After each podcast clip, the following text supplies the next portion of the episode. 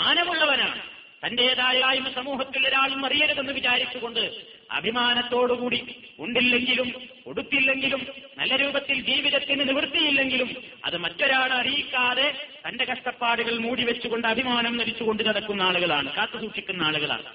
ഖുർആാനിൽ നമുക്ക് കാണാൻ സാധിക്കും ജനങ്ങളോട് അവർ കീർത്തിച്ചുകൊണ്ട് ആവശ്യപ്പെടുകയില്ല. അവരവരുടെ പ്രശ്നം ഒരാളുടെ മുമ്പിൽ അവതരിപ്പിച്ചുകൊണ്ട് പരിഹാരം കാണുകയില്ല. എന്നിങ്ങനെയുള്ള പല അഭിപ്രായങ്ങളുമുണ്ട് ഈ അവസാനം പറഞ്ഞ അഭിപ്രായം പറഞ്ഞതിന് ശേഷം ഇദ്ദേഹം പറയുന്നു ഈ അഭിപ്രായമാണ് കൂടുതൽ ന്യായമായി കാണുന്നത്. അദ്ദേഹം പറഞ്ഞു പല അഭിപ്രായം അദ്ദേഹം പറഞ്ഞത്. ഫക്കീറും മിസ്കീരും എന്ന് പറഞ്ഞാൽ നമ്മളെ ഈ ഫക്കീറിന് ഇന്ന നിർവചനം. മിസ്കീരിന് രണ്ടു കൂട്ടരും ഇല്ലാത്തവരാണ്. ഒന്ന് ഫക്കീറാണ് ഒന്ന് മിസ്കീനാണ്. രണ്ടു കൂട്ടർക്കും ഇല്ല. എന്നാൽ ആദ്യത്തെ വ്യക്തി അവന്റെ ഇല്ലായ്മ മറ്റുള്ളവരുടെ മുമ്പാകെ അറിയിക്കുന്നു. അതുകൊണ്ട് അവന് കിട്ടും. ചോദിക്കാൻ മടിയില്ല. അതുകൊണ്ട് അവന്റെ പ്രശ്നങ്ങൾ അവതരിപ്പിക്കുമ്പോൾ അവനത് പ്രശ്നങ്ങൾ പരിപെടും മിസ്കീൻ അങ്ങനെയല്ല. അവനും ഇല്ലാത്തവനാണ്. പക്ഷേ ഒരാളുടെ മുമ്പിൽ അത് പറയാൻ അവന്റെ അഭിമാനം സമ്മതിക്കുന്നില്ല. മാനവും മാന്യതയും കാത്തുസൂക്ഷിക്കുകയാണ് അവൻ. ഇങ്ങനെ രണ്ട് പല രൂപത്തിലുള്ള വ്യാഖ്യാനങ്ങളും ഈ വിഷയത്തിലുണ്ടെന്നും അതുകൊണ്ട് തന്നെ ഈ എല്ലാ വിഭാഗം പാവപ്പെട്ട ആളുകളും ഇതിൽ പെടുന്നുവെന്നുമാണ് അദ്ദേഹം വിശദീകരിച്ചിട്ടുള്ളത്. അപ്പൊ ഒന്നാമത്തെ വിഭാഗം അതാണ്. ഫുക്കറാത്ത് മിസ്കീൻ ദരിദ്രന്മാര് സാധുക്കൾ. ഇനി നബിസല്ലാഹു അലൈഹി വസ്ല്ലമിന്റെ ഹദീസുകളിൽ നിന്ന് നമുക്ക് മറ്റു ചില കാര്യങ്ങൾ മനസ്സിലാക്കുവാൻ സാധിക്കും. പ്രവാചകൻ പറഞ്ഞു ഇമാം അഹ്മദും അബൂദാവൂദും ഒക്കെ റിപ്പോർട്ട് ചെയ്ത ഹദീസാണ്. സമ്പന്നന് ഖനിയായ മനുഷ്യന് സ്വതക്ക കൊടുക്കൽ അനുവദനീയമല്ല. ഖനി എന്താണ് അതിന്റെ നിർവചനം എന്ന വിഷയത്തിൽ ഈ പണ്ഡിതന്മാർക്ക് ഒരുപാട് അഭിപ്രായ വ്യത്യാസമാണ് ഞാൻ അതിലേക്ക് കിടക്കുന്നില്ല നിത്യവൃത്തിക്ക് കിടിയുള്ള ഒരുവിധം അവന്റേതായ പ്രശ്നങ്ങൾക്ക് ഒരാളെ സമീപിക്കാത്തത്ര ധന്യതയുള്ള ഒരാൾക്ക് നിർബന്ധമായ ദാനത്തിൽ നിന്ന് അവകാശത്തിന് അർഹതയില്ല. ഒലാലിതീൻ സവീയൻ ആരോഗ്യമുള്ള ദേഹത്തിന് യാതൊരു കുഴപ്പവുമില്ലാത്ത അധ്വാനത്തിൽ തിന്നാൻ കഴിവുള്ള ആരോ അരോഗതരുടെ ഗാത്രനായ ഒരു മനുഷ്യനെ സംബന്ധിച്ചിടത്തോളവും അവനും അതിന് വകുപ്പില്ല എന്നാണ് ഹദീസിൽ നിന്ന് മനസ്സിലാകുന്നത്. നബിസല്ലാഹു അലൈഹി വസ്ലമിന്റെ കാലത്ത് അദ്ദേഹത്തിന്റെ അടുക്കൽ രണ്ടാളുകൾ കയറി വന്നു. എന്നിട്ട് സ്വതപ്പ ചോദിച്ചു.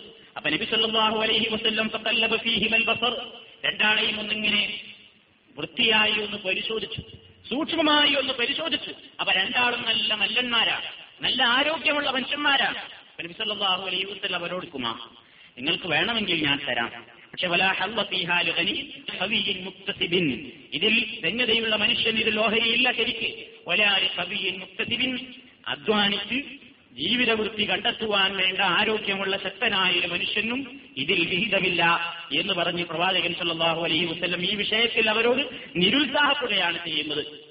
പ്രവാചകൻ ഈ കാര്യത്തെ സംബന്ധിച്ച് വിശദമായി മറ്റു ചില ഹദീസിൽ നമുക്ക് കാണാൻ സാധിക്കും. ഞാൻ നേരത്തെ പറഞ്ഞതുപോലെ മിസ്കീനായ ആളെ സംബന്ധിച്ച് ഇന്ന് സമൂഹത്തിലുള്ള ധാരണ ഫക്കീറ് മിസ്കീൻ എന്നൊക്കെ പറഞ്ഞാൽ ഇങ്ങനെ വീട് വീടാത്തരം കയറിങ്ങനെ നടന്ന് പത്ത് പൈസയും അമ്പത് പൈസയും രണ്ട് രൂപയും അഞ്ചു രൂപയും ഒക്കെ കിട്ടിയാൽ അങ്ങോട്ട് തൃപ്തിപ്പെട്ട് നടക്കുന്ന ഇങ്ങനത്തെ ആൾക്കാരാണ് ഖുർആാനി പറഞ്ഞ് ഈ ഫക്കീറും മിസ്കീനും എന്നൊക്കെ വിചാരിക്കുന്നുവെങ്കിൽ നിബിസല്ലാഹു അലൈഹി വസ്ലമിന്റെ ഒരു വാക്യത്തിൽ നമുക്ക് കാണാൻ സാധിക്കും ലൈസൽ മിസ്കീനും الذي يطوف على الناس فترده اللقمة واللقمتان والتمرة والتمرتان قالوا فما المسكين يا رسول الله قال الذي لا يجد غنى يغنيه ولا يصل له فيتصدق عليه ولا يسأل الناس شيئا വാരി മുസ്ലിം നിവേദനം ചെയ്ത ഹദീസാണ് മിസ്കീൻ എന്ന് പറഞ്ഞാൽ ഇങ്ങനെ ഓരോ സ്ഥലങ്ങളിലും ഇങ്ങനെ ചുറ്റിക്കടന്ന് ഒന്നോ രണ്ടോ ലുക്കുമത്ത് അതായത് ഒന്നോ രണ്ടോ ഉരുള കിട്ടിയാൽ അല്ലെങ്കിൽ ഒന്നോ രണ്ടോ ദൃഹമകൾ കിട്ടിയാൽ ഒന്നോ രണ്ടോ കാരക്ക് കിട്ടിയാൽ അതുകൊണ്ട് തൃപ്തിപ്പെട്ട് തിരിച്ചു പോകുന്ന അത്തരത്തിലുള്ള ആൾക്കാർ ചീനി ഇങ്ങനെ ഊരിട്ടാൻ നടത്തുന്ന ആൾക്കാരല്ല മിസ്കീന്മാർ. അപ്പൊ സഹാബത്ത് ചോദിച്ചു ഹമൽ റസൂലല്ലാ? പിന്നെ ആരാണ് മിസ്കീൻ എന്ന് പറഞ്ഞാൽ? നബി സല്ലല്ലാഹു അലൈഹി വസല്ലം പറഞ്ഞു അല്ലദീലായ അവൻ ആവശ്യത്തിനുള്ള വകുപ്പില്ല. ഇത്തിരി വകുപ്പുണ്ട് അതുകൊണ്ട് തികയൂല. അതുകൊണ്ട് അവൻ തികയൂല. എന്നാൽ അത് ഒരാളുടെ മുമ്പിൽ അത് പ്രകടിപ്പിക്കൂല. എങ്കിൽ അവന് കിട്ടുമായിരുന്നു. ജനങ്ങളോട് അവൻ ഒന്നും ചോദിക്കൂല. ഇത്തരത്തിൽപ്പെട്ട ആൾക്കാരാണ് മുസ്ലിംമാർ ഇവരെ കണ്ടറിഞ്ഞു കൊടുക്കുക എന്നുള്ളതാണ് പരിശുദ്ധ ഖുർആാനിന്റെ നിന്ന് നമുക്ക് മനസ്സിലാക്കുവാൻ സാധിക്കുന്നത്. അപ്പൊ ഇതാണ് പത്തിന് ആദ്യത്തെ രണ്ട് വിഭാഗം. ഇനി മൂന്നാമത്തെ ഇതിൽ ഒരുപാട് അഭിപ്രായ വ്യത്യാസങ്ങളുണ്ട്. ഞാൻ അതൊന്നും പറയുന്നില്ല. ഇതിൽ ആവശ്യമുള്ളത് മാത്രം ചുരുക്കി വിശദീകരിക്കുകയാണ്. മൂന്നാമത്തെ വിഭാഗം അൽ ആമിലു അൽ ജക്കാത്തിന്റെ ശേഖരണത്തിന് ജക്കാത്തിൽ തിരിക്കാൻ നടക്കുന്ന ഉദ്യോഗസ്ഥന്മാർ അതുപോലെ ഒരു രാഷ്ട്രത്തിലാവുമ്പോൾ അതിന് പ്രത്യേകം നിയമിക്കപ്പെട്ട ആൾക്കാരുണ്ടാവും. അല്ലെങ്കിൽ ഒരു പ്രത്യേക സംഘടിത രൂപത്തിൽ നിർവഹിക്കപ്പെടുമ്പോൾ അതിന് വേണ്ടിക്കപ്പെടുന്ന ആളുകൾ. കൃത്യമായി അത് ശേഖരിക്കുവാനും അതിന്റെ കണക്കുകൾ സൂക്ഷിക്കുവാനും എഴുതുവാനും രേഖപ്പെടുത്തുവാനും അത് വിതരണം നടത്തുവാനും ഒക്കെ ഏൽപ്പിക്കപ്പെടുന്ന ഉദ്യോഗസ്ഥന്മാരാണ് ഈ ആമിലീയങ്ങൾ എന്നുള്ളത് കൊണ്ട് ഉദ്ദേശിക്കുന്നത്. അവർക്കൊരു പക്ഷേ ജീവിതത്തിന് നിത്യവൃത്തിക്ക് ഗതിയുണ്ടെങ്കിലും ശരി. അവർ സമ്പന്നരാണെങ്കിലും ശരി. അവർക്ക് ഈ വിഷയത്തിൽ അവർ പ്രവർത്തിക്കുന്നു ജോലിക്കാരാണ് എന്ന നിലയ്ക്ക് അവർക്ക് യാതൊരു മനസ്സാക്ഷിക്കുത്തുമില്ലാതെ ഇതിൽ നിന്ന് വിഹിതം വാങ്ങാവുന്നതാണ്. അവർ സമ്പന്നരാണെങ്കിലും ശരി എന്ന് സഹിഹായ ഹദീസുകൾ നമുക്ക് മനസ്സിലാക്കുവാൻ സാധിക്കും. നബിസല്ലാഹു അലൈഹി വസ്ല്ലമെ കാലത്തിനടവങ്ങളും ഉമർ ഹത്താബ് റളിയല്ലാഹു തലാഹുവിന്റേതായ വാക്കുകളിൽ നിന്നുമൊക്കെ ഈ കാര്യം മനസ്സിലാക്കുവാൻ സാധിക്കും. അബ്ദുല്ലാഹി സഅദി എന്ന് പറയുന്ന ഒരാൾ അദ്ദേഹം ഉമർ ഖത്താബ് റളിയല്ലാഹു തലാൻഹുവിന്റെ അടുക്കൽ വന്നു. അപ്പൊ ഉമർ ഖത്താബ് റളിയല്ലാഹു തലാനു അദ്ദേഹത്തോട് ചോദിച്ചു അലം മുഹബർ എനിക്ക് അറിയിക്കപ്പെട്ടല്ലോ? നിങ്ങൾ മുസ്ലിമീങ്ങളുടെ ജക്കാത്ത് വിരിക്കാൻ വേണ്ടി നിങ്ങളെ നിയമിച്ചിട്ട് ആ കൂലി കിട്ടിയപ്പോ നിങ്ങളത് സ്വീകരിക്കുന്നില്ല എന്നാണല്ലോ എനിക്ക് അറിവ് കിട്ടിയത്. അപ്പൊ അദ്ദേഹം പറഞ്ഞു അതൽ അതേ അമീർ ഞാൻ സ്വീകരിച്ചില്ല. കാരണം.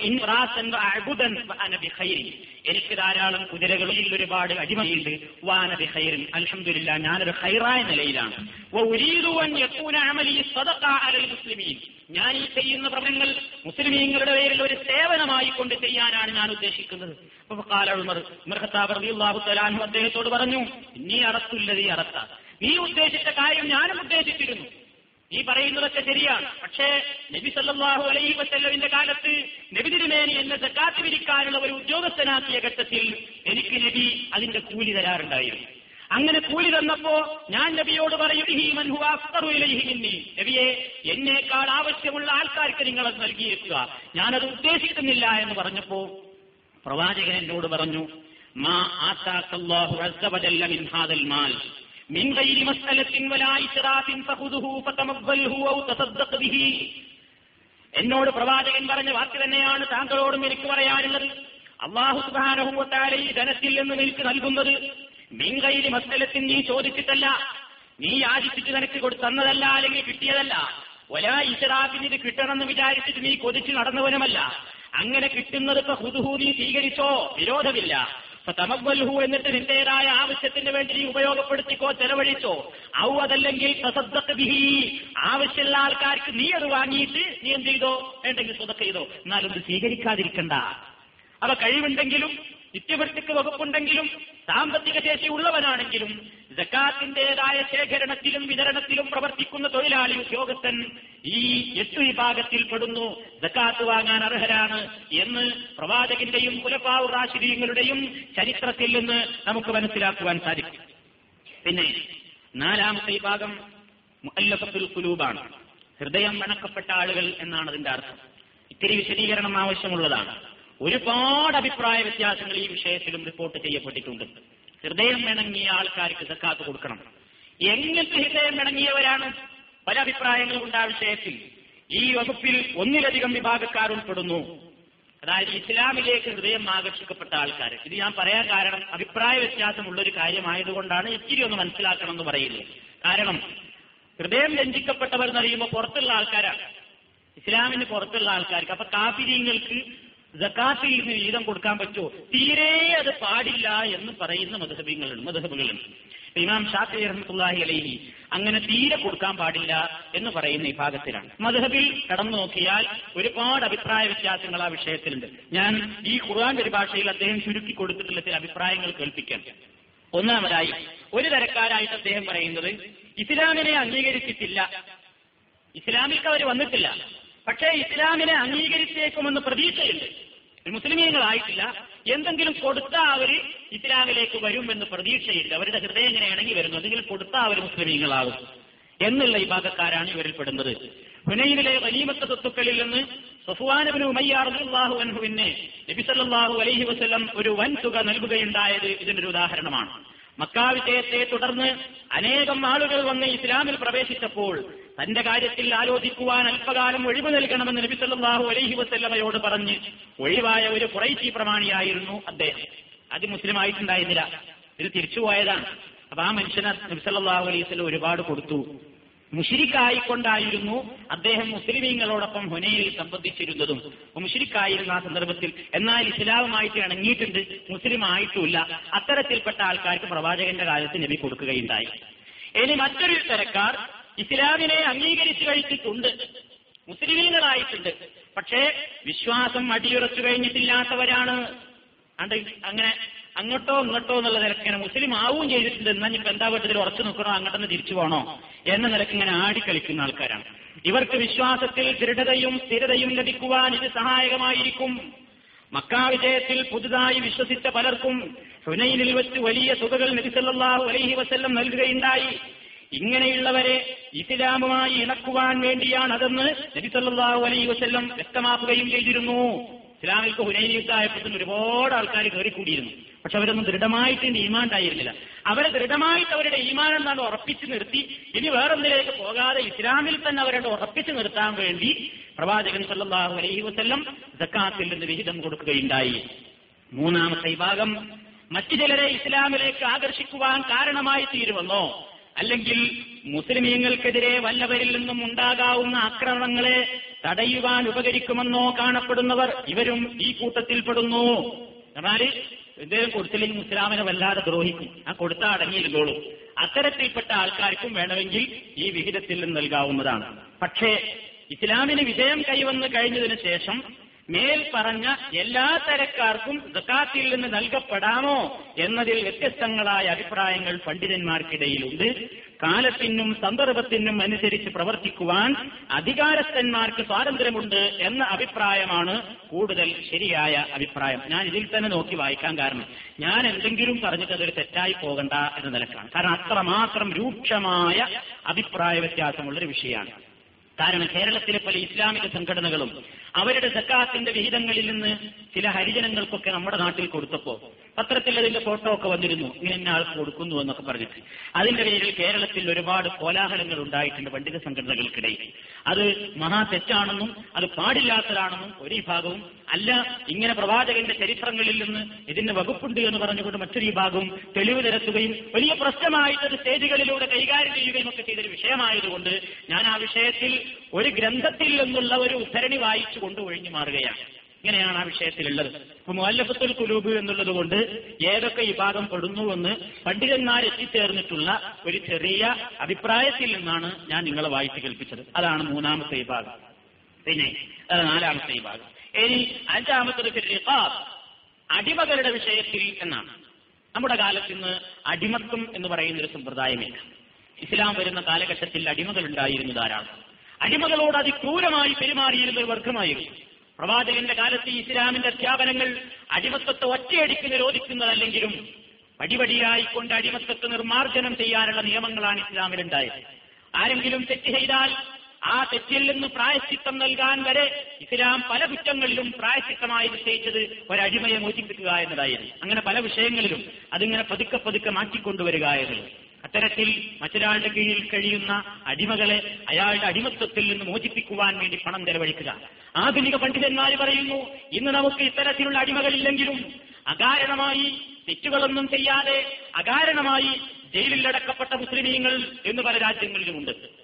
അങ്ങനെ അകാരണമായി ജയിലിലടക്കപ്പെട്ട മുസ്ലിമീങ്ങളെ ആ ജയിലിൽ നിന്ന് മോചിപ്പിക്കുവാൻ വേണ്ടി അവരുടേതായ അവരുടെ പേരിൽ ആരോപിക്കപ്പെട്ട കുറ്റങ്ങളിൽ നിന്ന് അവരെ വിമുക്തരാക്കുവാൻ വേണ്ടി ഉള്ള ഫണ്ടിലേക്ക് ജക്കാത്തിന്റെ വിഹിതം ഈ വിഭാഗത്തിൽ ഉൾപ്പെടുത്തിക്കൊണ്ട് നൽകാവുന്നതാണ് എന്ന് അഭിപ്രായപ്പെടുന്ന പണ്ഡിതന്മാരുണ്ട് മുസ്ലിം ലോകം. അടുത്തത് അൽ ഹാരിമി കടം കൊണ്ട് വരഞ്ഞ ആളുകൾ എന്നാണ്. കടം കൊണ്ട് വരഞ്ഞവര് എന്ന് പറയുമ്പോൾ വ്യക്തിപരമായ കാര്യത്തിന് വേണ്ടിയിട്ടോ അല്ലെങ്കിൽ സമൂഹത്തിന്റെ ഒരു കാര്യത്തിന് വേണ്ടിയിട്ടോ ആരുടെങ്കിലും കടം വാങ്ങി അവൻ കുടുങ്ങി. പിന്നെ അത് തിരിച്ചു കൊടുക്കാൻ കഴിയുന്നില്ല. അല്ലെങ്കിൽ മറ്റൊരാൾക്ക് വേണ്ടി ഇവൻ ജാമ്യം നിന്നു. മറ്റൊരാളെ ഞാൻ ഏറ്റു എന്ന് പറഞ്ഞു. പിന്നെ ഇവൻ വരെ പറ്റിച്ചു കൊടുത്തില്ല. ഇവന്റെ കാര്യത്തിന് വേണ്ടിയായിരുന്നില്ല വേറൊരാളെ വിശ്വസിച്ചിട്ട് ജാമ്യം നിന്നതാണ്. ഇവൻ കുടുങ്ങിപ്പോയി കടക്കാരനായി പോയി. എങ്കിൽ ഇസ്ലാം പറയുന്നു അവന്റെ കടത്തിൽ നിന്ന് ഒഴിവാകുവാൻ വേണ്ട വിഹിതം ഇസ്ലാമിന്റെ നിർബന്ധമായ സക്കാത്തിൽ നിന്ന് നൽകേണ്ടതാണ്. അത് ഏതൊക്കെ കാര്യങ്ങൾക്കാവാം? അനാവശ്യമായ കാര്യങ്ങൾക്ക് വേണ്ടി കടം വാങ്ങിയിട്ടല്ല. ഒരാൾ അവൻ തൗബ ചെയ്ത് മടങ്ങിയിട്ടുണ്ടെങ്കിൽ അവനെയും സഹായിക്കണം എന്നാണ്. തെറ്റായ കാര്യത്തിന് വേണ്ടി തന്നെ പണ്ട് ചീട്ടടിച്ചിട്ടും കല്ലുടിച്ചിട്ടൊക്കെ തൊലഞ്ഞു പോയാണ്. കടം ഒരുപാട് വരുത്തിയവനാണ് അവൻ ശരിയായ രൂപത്തിൽ തൗബ ചെയ്തിട്ടുണ്ടെങ്കിൽ ആത്മാർത്ഥമായി അവൻ തൗബ ചെയ്ത് അവന്റെ ബാക്കിയുള്ള പ്രവർത്തനങ്ങൾ കണ്ടാൽ ഇസ്ലാമികമായ ജീവിതമാണവനെങ്കിൽ അവനെയും സഹായിക്കാവുന്നതാണ് എന്ന് പണ്ഡിതന്മാർ രേഖപ്പെടുത്തിയതായിട്ട് കാണാൻ സാധിക്കും. നബിസല്ലാഹു അലൈഹി വസ്ല്ലമിന്റെ മുമ്പിൽ ഇങ്ങനെ കടം കൊണ്ട് വലഞ്ഞ ആളുകൾ പ്രവാചകനോട് വന്ന് പരാതി പറയാറുണ്ടായിരുന്നു. കടം എന്നുള്ള വിഷയത്തെ സംബന്ധിച്ച് ഇസ്ലാമിൽ ഇത്രമാത്രം ശ്രദ്ധിച്ചിരിക്കുന്നതിന്റെ കാരണം തന്നെ കടം ഉണ്ടാവുക എന്ന് പറഞ്ഞതൊരു മനുഷ്യനെ സംബന്ധിച്ചിടത്തോളം പ്രവാചകന്റെ തന്നെ ഹദീസിൽ കാണാൻ സാധിക്കും. പകൽ സമയത്ത് നിന്ദതയും രാത്രി സമയത്ത് മനക്ലേശവും നൽകുന്ന ഒരു കാര്യമുണ്ടെങ്കിൽ അത് കടബാധ്യതയാകുന്നു എന്ന് പ്രവാചകൻ സല്ലല്ലാഹു അലൈഹി വസല്ലം പറഞ്ഞു. പകൽ പുറത്തിറങ്ങി നടക്കാൻ വയ്യ. ആൾക്കാരുടെ മുമ്പിൽ നോക്കാൻ വയ്യ ആളുകളെ സമീപിക്കാൻ വയ്യ. അവന് മാന്യതക്ക് ഓട്ടം തട്ടുന്ന രൂപത്തിൽ അവന്റെ മനസ്സിന് വേദനയുണ്ടാവുകയാണ് അപ്പൊ പുറത്ത് കിറങ്ങാൻ വയ്യ പകലിൽ എന്നാൽ രാത്രി ഒരു ഭാഗത്ത് ഉറങ്ങാൻ കിടന്നാൽ ഉറക്കു വരുമോ? ഇല്ല ഹമ്മാണ്. അപ്പൊ കടം രാത്രി മനുഷ്യന് ഹമ്മാണ് നൽകുന്നത്. പകലോ പകൽ അവന്റെ മസ്കനത്തും വില്ലും. നിന്യതയുമാണ് പ്രദാനം ചെയ്യുന്നത്. അതുകൊണ്ട് തന്നെ നബി സല്ലല്ലാഹു അലൈഹി വസല്ലം പ്രാർത്ഥിക്കാൻ പറയാറുണ്ടായിരുന്നു എപ്പോഴും. അള്ളാഹു പടച്ചവനെ കടത്തിന്റേതായ ബാധ്യതകളിൽ നിന്ന് നീ എന്നെ രക്ഷിക്കണമേ. കടം വാങ്ങിയിട്ട് കൊടുക്കാതിരിക്കുന്നതിന് രൂക്ഷമായി പ്രവാചകൻ വിമർശിച്ചു. പ്രവാചകന്റെ കാലത്ത് ഇസ്ലാമിനെ ആദ്യമായിട്ട് ഇസ്ലാമികമായ ഖജാനയൊക്കെ കാലിയായിരുന്ന സമയം മുസ്ലിമീങ്ങൾക്ക് വലിയ വരുമാനവും സമ്പത്തുമൊന്നുമില്ലാതിരുന്ന സന്ദർഭത്തിൽ നബിസല്ലാഹു അലൈഹി വസ്ലമിന്റെ മുമ്പിലേക്ക് മയ്യത്ത് കൊണ്ടുവരുമ്പോ റസൂൽ ചോദിക്കും ഈ മയ്യത്ത് ആർക്കെങ്കിലും വല്ല കടം കൊടുക്കാണ്ടോ? കൂടിക്കുന്നവരോട് ചോദിക്കും. കടണ്ട് എന്ന് പറഞ്ഞാൽ നിങ്ങൾ നിസ്കരിച്ചോ ഞാൻ മാറി നിൽക്കണെന്ന് റസൂലുള്ള നേതൃത്വം കൊടുക്കൂല നബിയ മയ്യത്തിന് വേണ്ടി നിസ്കരിക്കൂല. അത്ര വലിയ രൂക്ഷമായ തെറ്റാണിത് എന്ന് സമൂഹത്തെ പഠിപ്പിച്ചു. പിന്നീട് ഇസ്ലാമിക ഖജാന ഇത്തിരി സമ്പന്നമായി. മുസ്ലിമീങ്ങളുടേതായ സമ്പത്ത് ബൈത്തുൽമാലിക്ക് സമ്പുഷ്ടമായപ്പോ നബിസല്ലാഹു അലൈഹി വസ്ലമിന്റെ കാലത്ത് ഇങ്ങനെ മയ്യത്തുകൾ വരുമ്പോ പ്രവാചകൻ ചോദിക്കും വല്ല കടമുണ്ടോ കടുണ്ടെങ്കിൽ നബി പറയുന്നത് ഇനി ഞാനത് വിട്ടാം. അങ്ങനെ ബൈത്തുൽ മാലിൽ നിന്ന് ആ കടത്തിന്റെ ആൾക്കാർക്കാണ് കൊടുത്തിട്ടാണ് മയ്യത്ത് നിസ്കാരം അവിടെ നിർവഹിക്കപ്പെടാറുള്ളത്. അപ്പൊ അത്രമാത്രം മനുഷ്യന്റെ രക്ഷയും മോചനവുമായി ബന്ധപ്പെട്ട് കിടക്കുന്നതാണ് കടത്തിന്റേതായ ബാധ്യത. അതുകൊണ്ട് ഇസ്ലാം ശുദ്ധമായ ഈ വിഹിതത്തിൽ നിന്നൊരു വിഹിതം ജക്കാത്തിന്റെ അവകാശികളിൽ നിന്നൊരു വിഹിതം കടം കൊണ്ട് വലഞ്ഞ ആളുകളെ രക്ഷപ്പെടുത്താൻ വേണ്ടി അവരുടേതായ കടത്തിൽ നിന്ന് മോചനം കിട്ടാൻ വേണ്ടി ഉപയോഗപ്പെടുത്തേണ്ടതാണ് എന്ന് ഇസ്ലാം പഠിപ്പിക്കുകയാണ്. അതാണ് കടബാധ്യതയുള്ള ആളെ സംബന്ധിച്ചിടത്തോളം അങ്ങനത്തെ ആൾക്കാർക്ക് യാചിക്കാൻ വരെ ഇസ്ലാം അനുവാദം കൊടുത്തിട്ടുണ്ട് എന്നാണ്. ചോദിക്കാൻ പ്രവാചകൻ പറഞ്ഞു കബീസത്തുബിന് മഹാരിത്തുൽ ഹിലാലി എന്ന് പറയുന്ന സഹാബി പ്രവാചകനോട് വന്നിട്ട് പറഞ്ഞു നബിയെ ഞാനൊരു ബാധ്യത ഏറ്റെടുത്തു പോയി. ആ വിഷയത്തിൽ എന്തെങ്കിലും സഹായം ചോദിക്കാനാണ് ഞാൻ വന്നിരിക്കുന്നത്. അപ്പൊ നബി പറഞ്ഞു ജക്കാത്ത് വരട്ടെ ഞാൻ നിനക്ക് എന്തെങ്കിലും തരാം. എന്നിട്ട് നബി ഇരിക്കുന്ന സന്ദർഭത്തിൽ അദ്ദേഹത്തിന് വിശദീകരിച്ചു കൊടുത്തു കബീസത്തെ ഇന്നൽ മസ്അല ലാ തഹില്ലു ഇല്ലാ ലിയഹ്ദി സലാസ. മൂന്ന് വിഷയത്തിലല്ലാതെ ഒരാളുടെ ഒരു വിഷയം യാചിക്കരുത്. ചോദിക്കാൻ പാടില്ല. ഒന്ന് ഏതെങ്കിലും ഒരു സാമ്പത്തിക ബാധ്യത ഒരാൾ ഏറ്റെടുത്തു എങ്കിൽ അവൻ കടബാധ്യതനായി തീർന്നുവെങ്കിൽ ആ പ്രശ്നം തീരുവോളം അവന് മറ്റുള്ളവരോട് ചോദിക്കാം. അത് ഇസ്ലാമിൽ തെറ്റല്ല. മറ്റുള്ളവന്റെ മുമ്പിൽ അപേക്ഷ സമർപ്പിക്കാം. അത് തെറ്റല്ല എന്ന് ഇസ്ലാം പറഞ്ഞു. ആ വിഷയം കഴിഞ്ഞാൽ ചുമ്മയുംസിക്കും പിന്നീട് അവൻ ആരോടും ചോദിക്കരുത്. അതേപോലെ തന്നെ മറ്റൊരു വ്യക്തി രണ്ടാമത്തെ വിഭാഗം എന്തെങ്കിലും വിപത്തുകൾ ബാധിച്ചു. അവന്റെ സ്വത്ത് നശിച്ചുപോയി തീപിടുത്തമുണ്ടായി. അല്ലെങ്കിൽ വെള്ളപ്പൊക്കത്തിൽ നശിച്ചുപോയി അല്ലെങ്കിൽ കൊടുങ്കാറ്റടിച്ചുകൊണ്ട് നശിച്ചുപോയി. അങ്ങനെ അവൻ കഷ്ടപ്പെടുന്നുവെങ്കിൽ അത്തരക്കാർക്കും ചോദിക്കൽ അനുവദനീയമാണ്. അവന്റേതായ പ്രശ്നം തീരുവോളം. വേറെ ചില ആളുകൾ ദാരിദ്ര്യം പിടിപെട്ടിട്ടുണ്ട്. മാന്യന്മാരായ രണ്ട് മൂന്നാളുകൾ ഇവനെപ്പറ്റി വ്യക്തമായി പറയുന്നു ഇയാൾ അർഹനാണ് എന്ന്. അത്തരത്തിൽ ഒരാൾ പാപ്പറായി പോയിട്ടുണ്ടെങ്കിൽ അവനും അവന്റേതായ ആവശ്യം പൂർത്തീകരിക്കുന്നതുവരെ തന്റേതായ പ്രശ്നം മറ്റുള്ളവരുടെ മുമ്പിൽ സമർപ്പിക്കാവുന്നതാണ് വിരോധമില്ല. സമാശിവാഹുന്നമിനൽ മസ്തലത്തി ആണ് നമ്മൾ മനസ്സിലാക്കേണ്ടത്. ഈ വക കാര്യങ്ങൾക്കൊന്നും അല്ലാതെ കിട്ടിയ തരക്കടില്ല കിട്ടിയ പാർക്കാൻ മതിയാവില്ലേ ഔമാസിവാഹുന്ന മസ്തലത്തി ഇതല്ലാത്ത പ്രശ്നങ്ങൾക്ക് വേണ്ടി ചോദിക്കൽ സുഷ്ടുൻ. സുഷ്ടുൻ അതിന് സിദ്ധമായ സ്വത്താണ്. അത് വാങ്ങിയിട്ട് തിന്നുന്നവൻ സൃഷ്ടാണ്. അധർമ്മമാണ് അവൻ തിന്നുന്നത്. അവന്റെ വയറ്റിലേക്ക് അവൻ തീയാണ് നടക്കുന്നത് എന്ന് സഹിയായ ഹദീസിൽ ഇമാം മുസ്ലിം നിവേദനം ചെയ്ത ഹദീസിൽ നമുക്ക് കാണാൻ സാധിക്കും. അപ്പൊ കടം കൊണ്ട് വലഞ്ഞ ഒരാളെ സംബന്ധിച്ചിടത്തോളം അവന് മറ്റൊരാളുടെ മുമ്പിൽ ചോദിക്കുന്നതിനും യാതൊരു വിഷമവും ഉണ്ടാകേണ്ടതില്ല. ഇസ്ലാം നിരോധിച്ചിട്ടുള്ള യാചനയിലോ അല്ലെങ്കിൽ മറ്റുള്ളവരോട് സഹായം തേടുന്നതിലോ ഈ വിഷയം ഉൾക്കൊള്ളുന്നില്ല എന്ന് പ്രവാചകൻ സല്ലാഹു അലഹി വസ്ല്ലം തന്നെ വിശദീകരിച്ചിരിക്കുകയാണ്. ഇനി ഏഴാമത്തെ വിഭാഗം അള്ളാഹുവിന്റെ മാർഗത്തിൽ. ഇതും അഭിപ്രായ വ്യത്യാസമുള്ള ഒരു കാര്യമാണ്. അള്ളാഹുവിന്റെ മാർഗത്തിൽ എന്ന് പറഞ്ഞാൽ ഒരു വിഭാഗം പണ്ഡിതന്മാർ പറയുന്നത് യുദ്ധം മാത്രമാണ് ഉദ്ദേശിക്കപ്പെടുന്നത് എന്നാണ്. മുസ്ലിമീങ്ങളും കാഫിറുകളും തമ്മിൽ സത്യവും അസത്യവും തമ്മിൽ നടക്കുന്ന പോരാട്ടം. യുദ്ധത്തിന് വേണ്ടിയുള്ള ചെലവ് മാത്രമേ ഈസതിയില്ല എന്നുള്ളത് കൊണ്ട് അൽ ജിഹാദു യുദ്ധം രണാങ്കണത്തിൽ ഇറങ്ങി പോരാടുന്ന ആ യുദ്ധം അതിൽ വിഭാഗത്തിലേക്ക് മാത്രമേ സക്കാത്ത് കൊടുക്കാൻ പാടുള്ളൂ എന്നൊരു വിഭാഗം അഭിപ്രായപ്പെടുന്നു. എന്നാൽ നല്ലൊരു വിഭാഗം പണ്ഡിതന്മാർ മുൻകാലത്തും പിൽക്കാലത്തുമുള്ള പണ്ഡിതന്മാർ പറയുന്നത് ജിഹാദ് ജിഹാദ് എന്ന് പറഞ്ഞ ജിഹാദ് തന്നെയാണ്. ഒന്നാം സ്ഥാനം ഇത്തരത്തിൽ രണാങ്കണത്തിൽ ഇറങ്ങി പോരാടുന്ന വിഭാഗത്തിന് തന്നെയാണ്. പക്ഷേ അതിൽ മാത്രം പര്യാപ്തമാക്കേണ്ടതില്ല. ജിഹാദ് എന്ന് പറഞ്ഞാൽ പല നിലക്കും ജിഹാദുണ്ട് നബിസല്ലാഹു അലൈഹി വസല്ലം തന്നെ പറഞ്ഞു പിൽക്കാലത്ത് ചില ആളുകൾ വരും. അവർ ഞാൻ ചെയ്യാത്ത കാര്യങ്ങൾ പറയും. ഞാൻ പറയാത്ത കാര്യങ്ങൾ പറഞ്ഞു എന്നവർ പറയും. അവരോട് കൽപ്പിക്കപ്പെടാത്തത് അവർ പ്രവർത്തിക്കും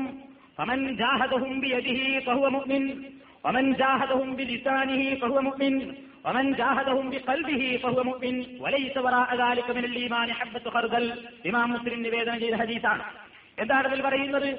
പിൽക്കാലത്ത് ചെയ്യാൻ പറ്റാത്ത കാര്യങ്ങൾ ചെയ്യുകയും കൽപ്പിക്കപ്പെടാത്തതങ്ങനെ പ്രവർത്തിച്ചുകൊണ്ട് നടക്കുകയും ഒക്കെ ചെയ്യുന്ന വിഭാഗം ആൾക്കാർ വരുമ്പോ അവരെ സത്യത്തിന്റേതായ വഴിയിലേക്ക് കൊണ്ടുവരാൻ ജിഹാദ് ആവശ്യമായി വരും.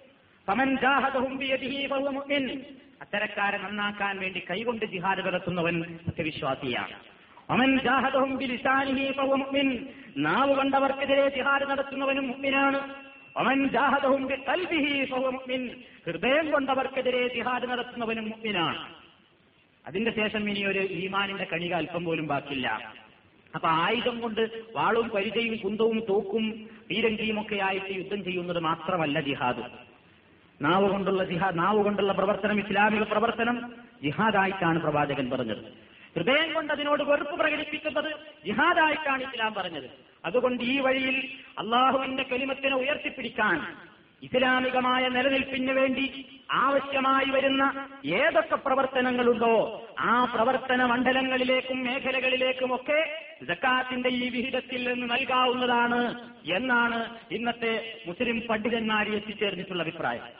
ക്രിസ്ത്യൻ മിഷണറിമാരുടെ സ്ഥലത്ത് ഇസ്ലാമിനെതിരെയുള്ള പ്രചരണം വഴിച്ചു വിട്ടുകൊണ്ടിരിക്കുകയാണ് എന്ന് സങ്കല്പിക്കുക അവർ സ്ഥാപനങ്ങൾ ഉണ്ടാക്കുന്നു അവർ ആസ്പത്രികൾ ഉണ്ടാക്കുന്നു എന്തിനു വേണ്ടി? അവരുടേതായ സുവിശേഷം പ്രചരിപ്പിക്കുവാനും ക്രിസ്ത്യാനിറ്റിയിലേക്ക് ജനങ്ങളെ കൊണ്ടുവരുവാനും വേണ്ടി. അത്തരത്തിലുള്ള പ്രദേശങ്ങളിൽ മുസ്ലിമീങ്ങൾക്കൊരു സ്ഥാപനമില്ല. അവർക്കൊരു ആസ്പത്രി വേണം അവർക്കും വേണം പാഠശാലകൾ. എങ്കിൽ ഈ ക്രിസ്ത്യാനികളോട് അവർ ഇസ്ലാമിനെതിരെ നടത്തുന്ന ഈ പ്രവർത്തനങ്ങൾക്ക് പകരം ചെയ്യാൻ കൃത്യമായി ഇസ്ലാമിക പ്രബോധനം നിർവഹിച്ചുകൊണ്ട് ഇസ്ലാമിന്റെ മഹിമ നിലനിർത്തുവാൻ വേണ്ടി നടത്തുന്ന എന്തൊക്കെ പരിശ്രമങ്ങളുണ്ടോ ആ പരിശ്രമങ്ങളുടെ എല്ലാം ഫണ്ടുകളിലേക്ക് ഇസ്ലാമിന്റെ സക്കാത്തിൽ നിന്ന് വിഹിതം നൽകാവുന്നതാണ് എന്നാണ്. അതുകൊണ്ടാണ് മദ്രസകൾ പള്ളികൾ അതേപോലെ തന്നെ പാഠശാലകൾ ഇവക്കൊക്കെ സക്കാത്തിന്റെ ഫണ്ടിൽ നിന്ന് അർഹതയുണ്ട് എന്ന് പറയുന്നത്. എന്നാൽ അത് മൊത്തത്തിലല്ല. ഓരോ പ്രദേശങ്ങളുടെയും സാഹചര്യത്തിന്റെയും സന്ദർഭത്തിന്റെയും അടിസ്ഥാനത്തിലാണ് കണക്കാക്കേണ്ടത് എന്നാണ് സുചിന്തിതമായ അഭിപ്രായമെന്ന് പണ്ഡിതന്മാർ രേഖപ്പെടുത്തിയിട്ടുണ്ട്. അപ്പൊ സബീരില്ല എന്ന് പറഞ്ഞത് വ്യാപകമായ ഒരു മേഖലയാണ് എന്ന് പണ്ഡിതന്മാർക്ക് അഭിപ്രായമുണ്ട്. അല്ല അത് യുദ്ധത്തിന്റേതായ കാര്യത്തിന് വേണ്ടി മാത്രമേ പറ്റുള്ളൂ. ഇസ്ലാമികമായി ഇന്ന് യുദ്ധം നിലവിലില്ലെങ്കിൽ അത് തീരെ ആ വകുപ്പ് തന്നെ നിർത്തിക്കളയേണ്ടതാണ് എന്ന് അഭിപ്രായപ്പെടുന്നവരും മുസ്ലിം ലോകത്തുണ്ട്. പിന്നെ പിന്നെ അവസാനത്തെ വിഭാഗം ഇബിന് സബീല വഴിയാത്രക്കാർ എന്ന് പറഞ്ഞാൽ ഒരാളൊരു പ്രദേശത്ത് എത്തിപ്പെട്ടു. തന്റെ നാട്ടിൽ നിന്നൊരു പ്രദേശത്ത് വിദേശത്ത് കൊണ്ടുപെട്ടു. അവനെ സംബന്ധിച്ചിടത്തോളം നാട്ടിൽ ഇത്തിരി വകയുള്ളവനായിരുന്നാലും ശരി. അവൻ അവിടെ കുടുങ്ങിപ്പോയി. നാട്ടിലേക്ക് പോകാൻ അവന്റെ കയ്യിൽ യാതൊരു വകുപ്പുമില്ല ജോലിയില്ല പ്രയാസത്തിലാണ് കഷ്ടപ്പാടിലാണ്. അവൻ ഇപ്പൊ വഴിയിൽ കുടുങ്ങിയിരിക്കുകയാണ്. എങ്കിൽ അവനെ അവന്റേതായ നാട്ടിലേക്ക് എത്തിച്ചേരാൻ വേണ്ട രൂപത്തിലുള്ള എത്രയാണ് അതിന്റെ സമ്പത്തെങ്കിൽ അത് വാങ്ങാൻ അവൻ അർഹനാണ്. അതാണ് വഴിയാത്രക്കാർ. അപ്പൊ നമ്മൾ വേറെ രൂപത്തിലും മനസ്സിലാക്കാം. ഒരു നാട്ടിലേക്ക് ഒരു നാട്ടിൽ നിന്ന് മറ്റൊരു സ്ഥലത്തേക്ക് യാത്ര പോയി. നമ്മുടെ കയ്യിൽ കുറച്ച് പണമൊക്കെ ഉണ്ടായിരുന്നു. ഒരാൾ ബിസിനസ്സിന് തന്നെ പോകുകയാണെന്ന് വിചാരിക്കുക. പണക്കാരനാണ്. അയാൾ ബിസിനസ്സിന് വേണ്ടി ഇറങ്ങിയതാണ്. പക്ഷേ വഴിയിൽ വെച്ച് വിമാനത്തിൽ വെച്ചോ അല്ലെങ്കിൽ ബസ്സിൽ വെച്ചോ ഇയാളുടെ കയ്യിൽ ഉണ്ടായിരുന്ന പതിനായിരക്കണക്കിന് രൂപയുടെ നോട്ടുകൾ പോക്കറ്റ് അടിച്ചു പോയി ഇനി ഇയാൾക്ക് നാട്ടിലെത്താൻ അഞ്ച് പൈസ ഇയാളുടെ കയ്യിലില്ല. എങ്കിൽ അവൻ ഈ ബിനിസബിയിൽ എന്ന വകുപ്പിലാണ് പെടുന്നത്. വഴിയാത്രക്കാരൻ അപ്പോ ഇതിൽ നിന്ന് നമുക്ക് മറ്റു ചില കാര്യങ്ങൾ കൂടി മനസ്സിലാക്കാം. ഇസ്ലാമിലെ സക്കാത്ത് എന്ന് പറഞ്ഞാൽ അത് കൊടുക്കാൻ തീരേണ്ടതല്ല. ഇങ്ങനെ കഷ്ടപ്പെടുന്ന ആൾക്കാർ വരുമ്പോ ഇങ്ങനെ കണ്ടറിയേണ്ടി വരുന്ന സന്ദർഭത്തിൽ അവർക്ക് കൂടി കൊടുക്കാൻ രൂപത്തിൽ സക്കാത്തിന്റെ ഫണ്ട് എന്നും നിലനിൽക്കുന്ന ഒരു സ്ഥായിയായ ഫണ്ടായിരിക്കണം എന്നുകൂടി നമുക്ക് ഈ ഭാഗത്ത് ഉൾപ്പെടുത്തിയതിൽ നിന്ന് മനസ്സിലാക്കുവാൻ സാധിക്കും ഒരു നാട്ടിലെത്തിപ്പെട്ടു. അവിടുത്തെ സക്കാത്ത് അത് നമ്മൾ റംസാൻ കൊടുത്തു കഴിഞ്ഞു പോയി. ഇനിയൊന്നുമില്ല എന്നാണ് അവസ്ഥയെങ്കിലോ ശരിയാവൂല.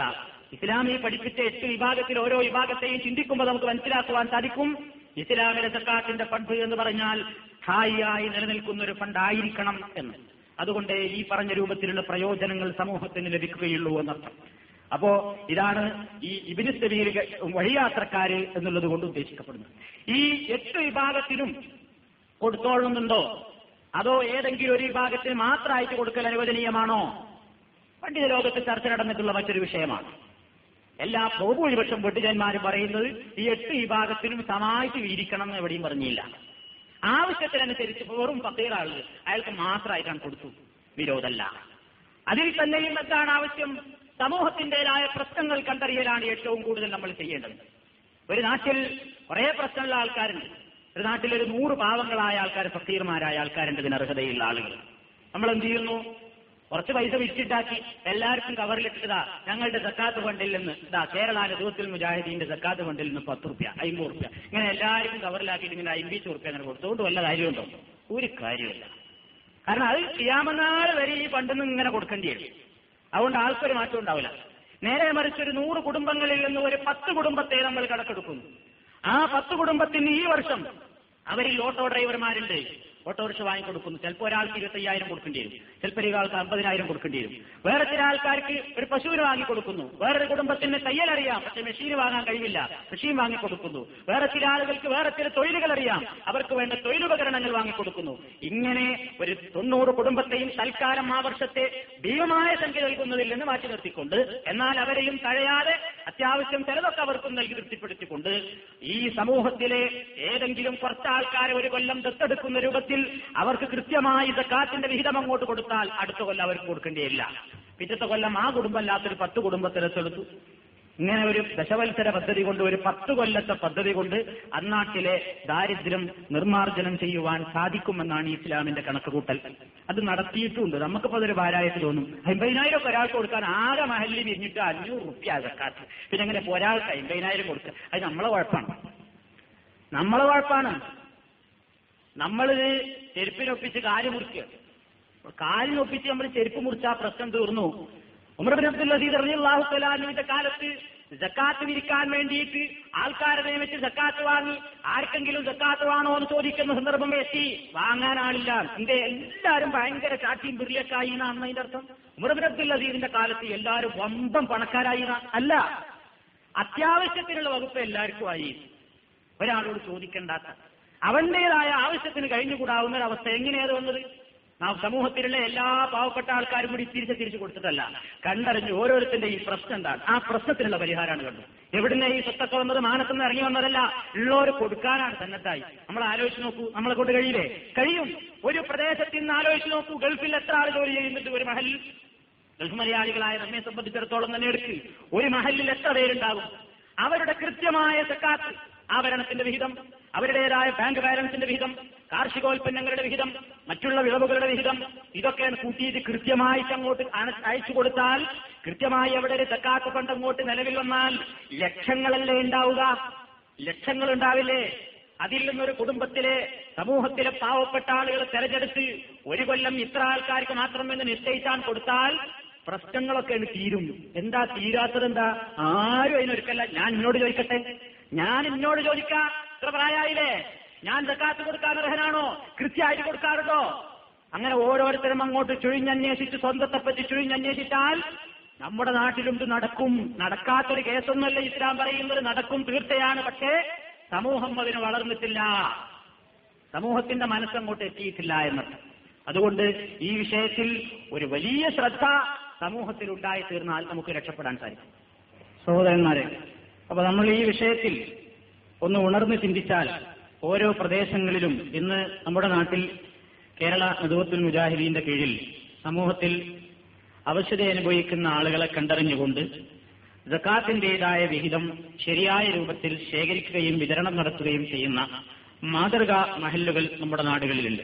കേരളത്തിന്റെ പല ഭാഗങ്ങളിലും അത് പ്രയോഗത്തിലുണ്ട്. അതുകൊണ്ട് കാര്യമായ മാറ്റങ്ങളും ആ പ്രദേശത്ത് അനുഭവിച്ചുകൊണ്ടിരിക്കുകയും ചെയ്യുന്നുണ്ട്. ഇതിന് ഈമാനുള്ള ഓരോ മനുഷ്യന്മാരും അവരുടെ നാടുകളിൽ ഇതേപോലെ ഒരു പദ്ധതിക്ക് ആസൂത്രണം ചെയ്യുകയും അതിനെ കമ്മിറ്റി ഉണ്ടാക്കാൻ എളുപ്പമാണ് പക്ഷേ കരാൻ എപ്പോഴും കാലിയായിരിക്കും. ട്രഷർക്ക് പണിയൊന്നും ഉണ്ടാവില്ല. അതാണ് നമ്മുടെ നാട്ടിലൊക്കെ ഉള്ള പല സക്കാത്ത് കമ്മിറ്റികളുടെ അവസ്ഥ.